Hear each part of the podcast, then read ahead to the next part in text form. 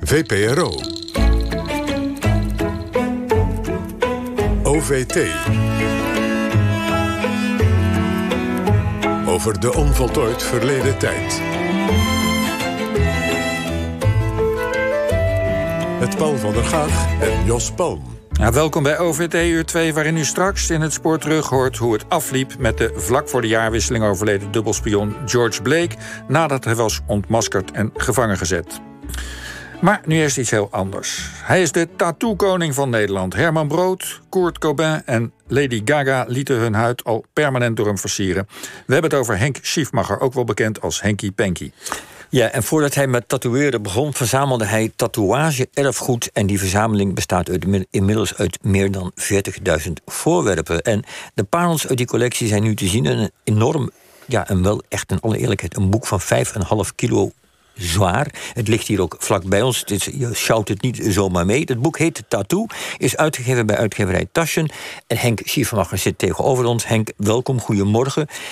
Morgen. We begrijpen dat uh, dat verzamelen al helemaal in je bloed zat. Dat je als kind al verzamelde. Ja, Wat verzamelde ja, je? Nou ja, mijn vader was een beetje de stadshistoricus in Harderwijk. En die, die hield zich bezig met allerlei knipseltjes. En hield ook, was ook druk, altijd drukdoende met allerlei dingen over de oorlog te weten te komen. Dus het zat een beetje in de genen om een soort van verzamelaar te zijn.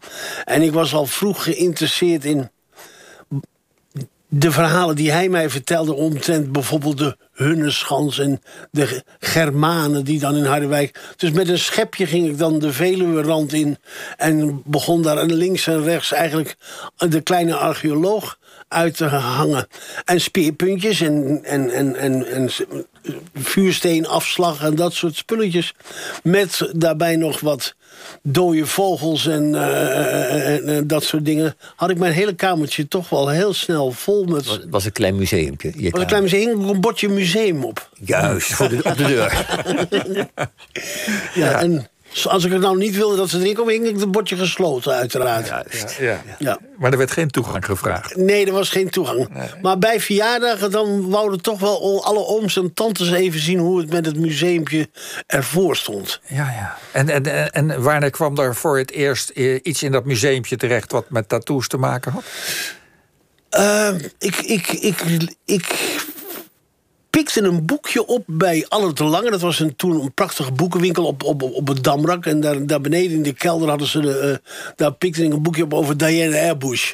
Een Amerikaanse fotograaf die, die in, in het circus eigenlijk um, leefde met allerlei rariteiten... en die ondertussen op de foto uh, zette. En dat vond ik eigenlijk een ontzettende leuke... Of, of, um, die, die foto's, vorm van fotografie die sprak mij erg aan.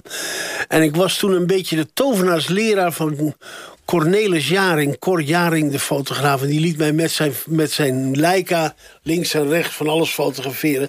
En eigenlijk heb ik van hem een beetje zeg maar, die van der Elske-achtige trucken geleerd... om hoe je een mens op de foto zet. Hoe stap je naar iemand toe? En hoe maak je een foto van iemand met een, met een groothoek erop? Er staat een halve 25 centimeter van de mans neus af. En hoe doe je dat? En hoe kom je dan ook weer weg? Zonder dat je dan een half uur moet meegaan staan, staan kletsen. Dus ik, vond, ik was geïnteresseerd in hoe mensen, uh, wat mensen droegen, hoe ze eruit zagen. En vooral een beetje die, die, dat paradijsvogelachtige uh, volk. Mensen die, die net buiten het normale zaten. En dan communiceert zo iemand. Het is een soort van niet-verbale communicatie ten aanzien van je kleding en je, je juwelen en je haren. Verraadt allerlei dingen. Het vertelt allerlei dingen over zo'n persoon. En toen ontdekte ik in één keer een meneer in Utrecht... en die heette Kadaver. En die dronk erg veel. Maar die was heel prachtig getatoeëerd. En, en toen ik thuis kwam met mijn kleine diaatjes... dat waren toen die kodachrommetjes, zat ik erin te kijken... en zag ik in dat raampje een mannetje. En die man vertelde eigenlijk zoveel door middel van zijn tatoeage... dat ik in één keer een soort van geïnteresseerd raakte... in die, die, in, in, in die extra vorm van ja, uh, communiceren. En toen ben ik achter die tatoeages aangegaan. En ik was ook een ambitieus fotograaf in die tijd. Ik wilde graag een mooie reportage maken. En door veel, veel stelselmatig getatoeëerde mensen op straat te fotograferen had ik op een gegeven moment zoveel fotootjes...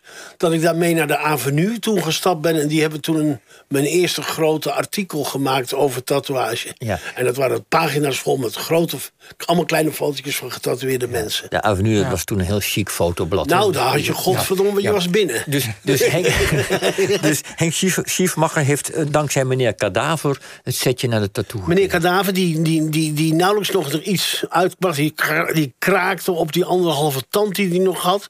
Maar er zat helemaal vol ge- eh, getat- Hij was ook familie van... Een, dat vond ik ook wel intrigerend van meneer Jacobus Straatman.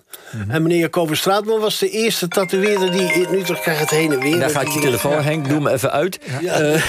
ik heb hem meteen. Eh, eh, je boek begint in 1730. Eh, Ja. eh, waarom begin je in 1730? Nou, wij zijn zeg maar.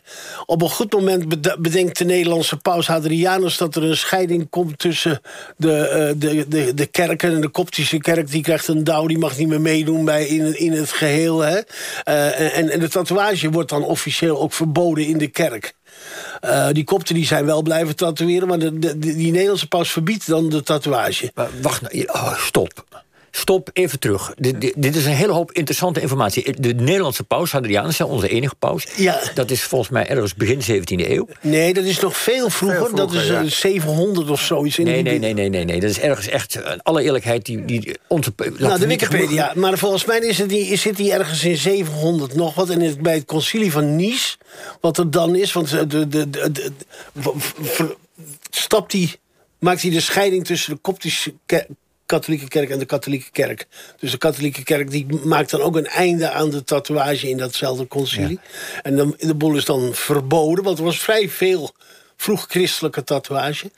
En eh, dan, is, dan blijft er nog wel een heel klein takje bestaan. Dat is de pelgrimstatoeage. Omdat je dan in die gebieden terechtkomt. In, in Bethlehem of in Jeruzalem. Waar de kopten hun pelgrimstatoeages eh, eh, maken.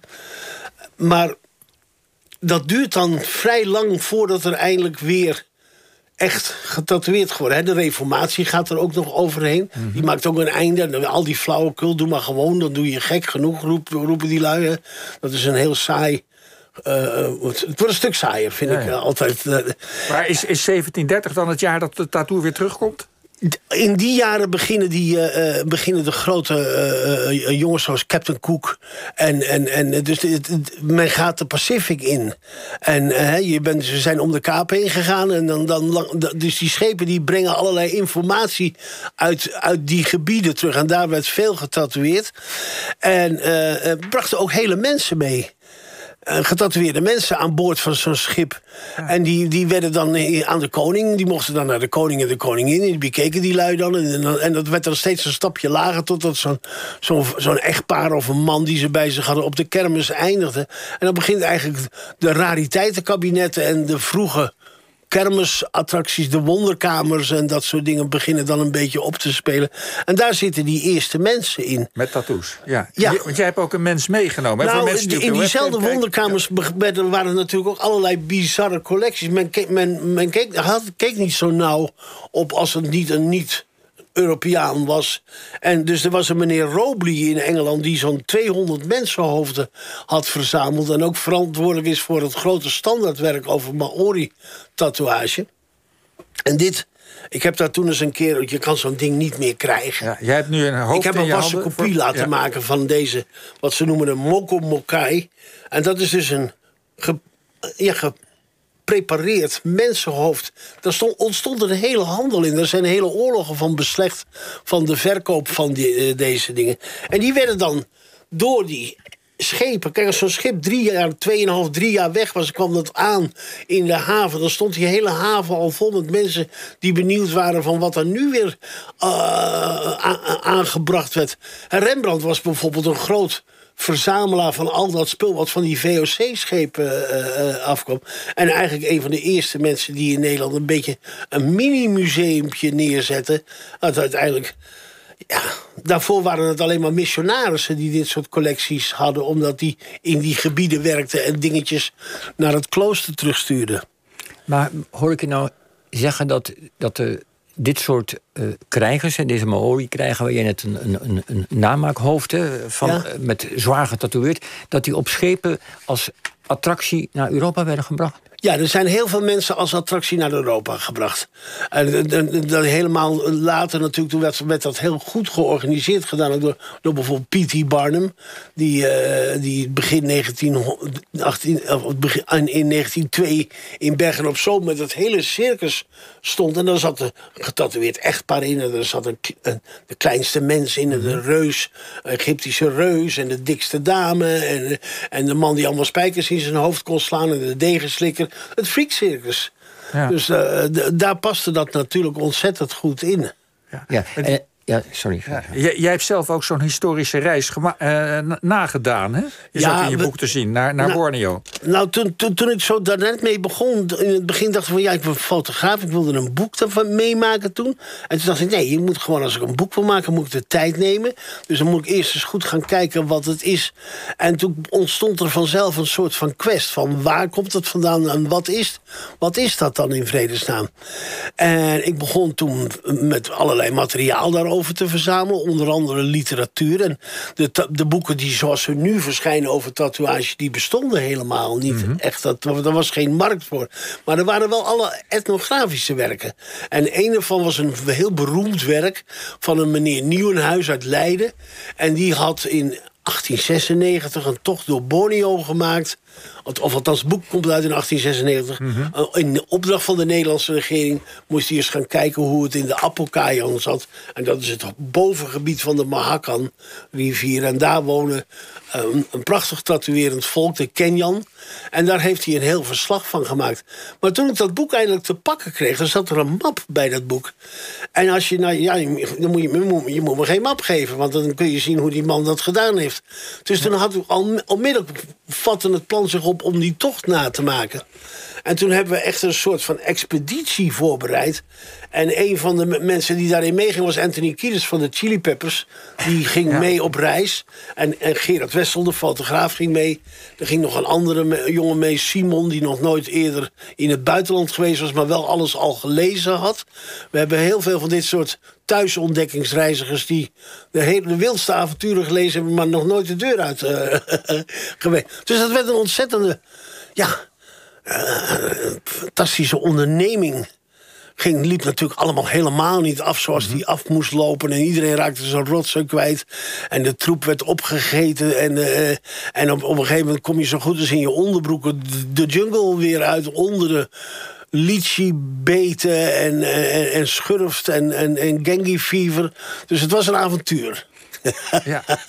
Maar waar was je naar op zoek? Ook naar inspiratie naar, voor jezelf? Naar, of- naar, die- naar, die oorsprong van die tatoeage. En eh, ja, dan, dan is Borneo natuurlijk geweldig. Er is al, Borneo is een eiland waar heel veel over geschreven is... door allerlei figuren in die 19e eeuw.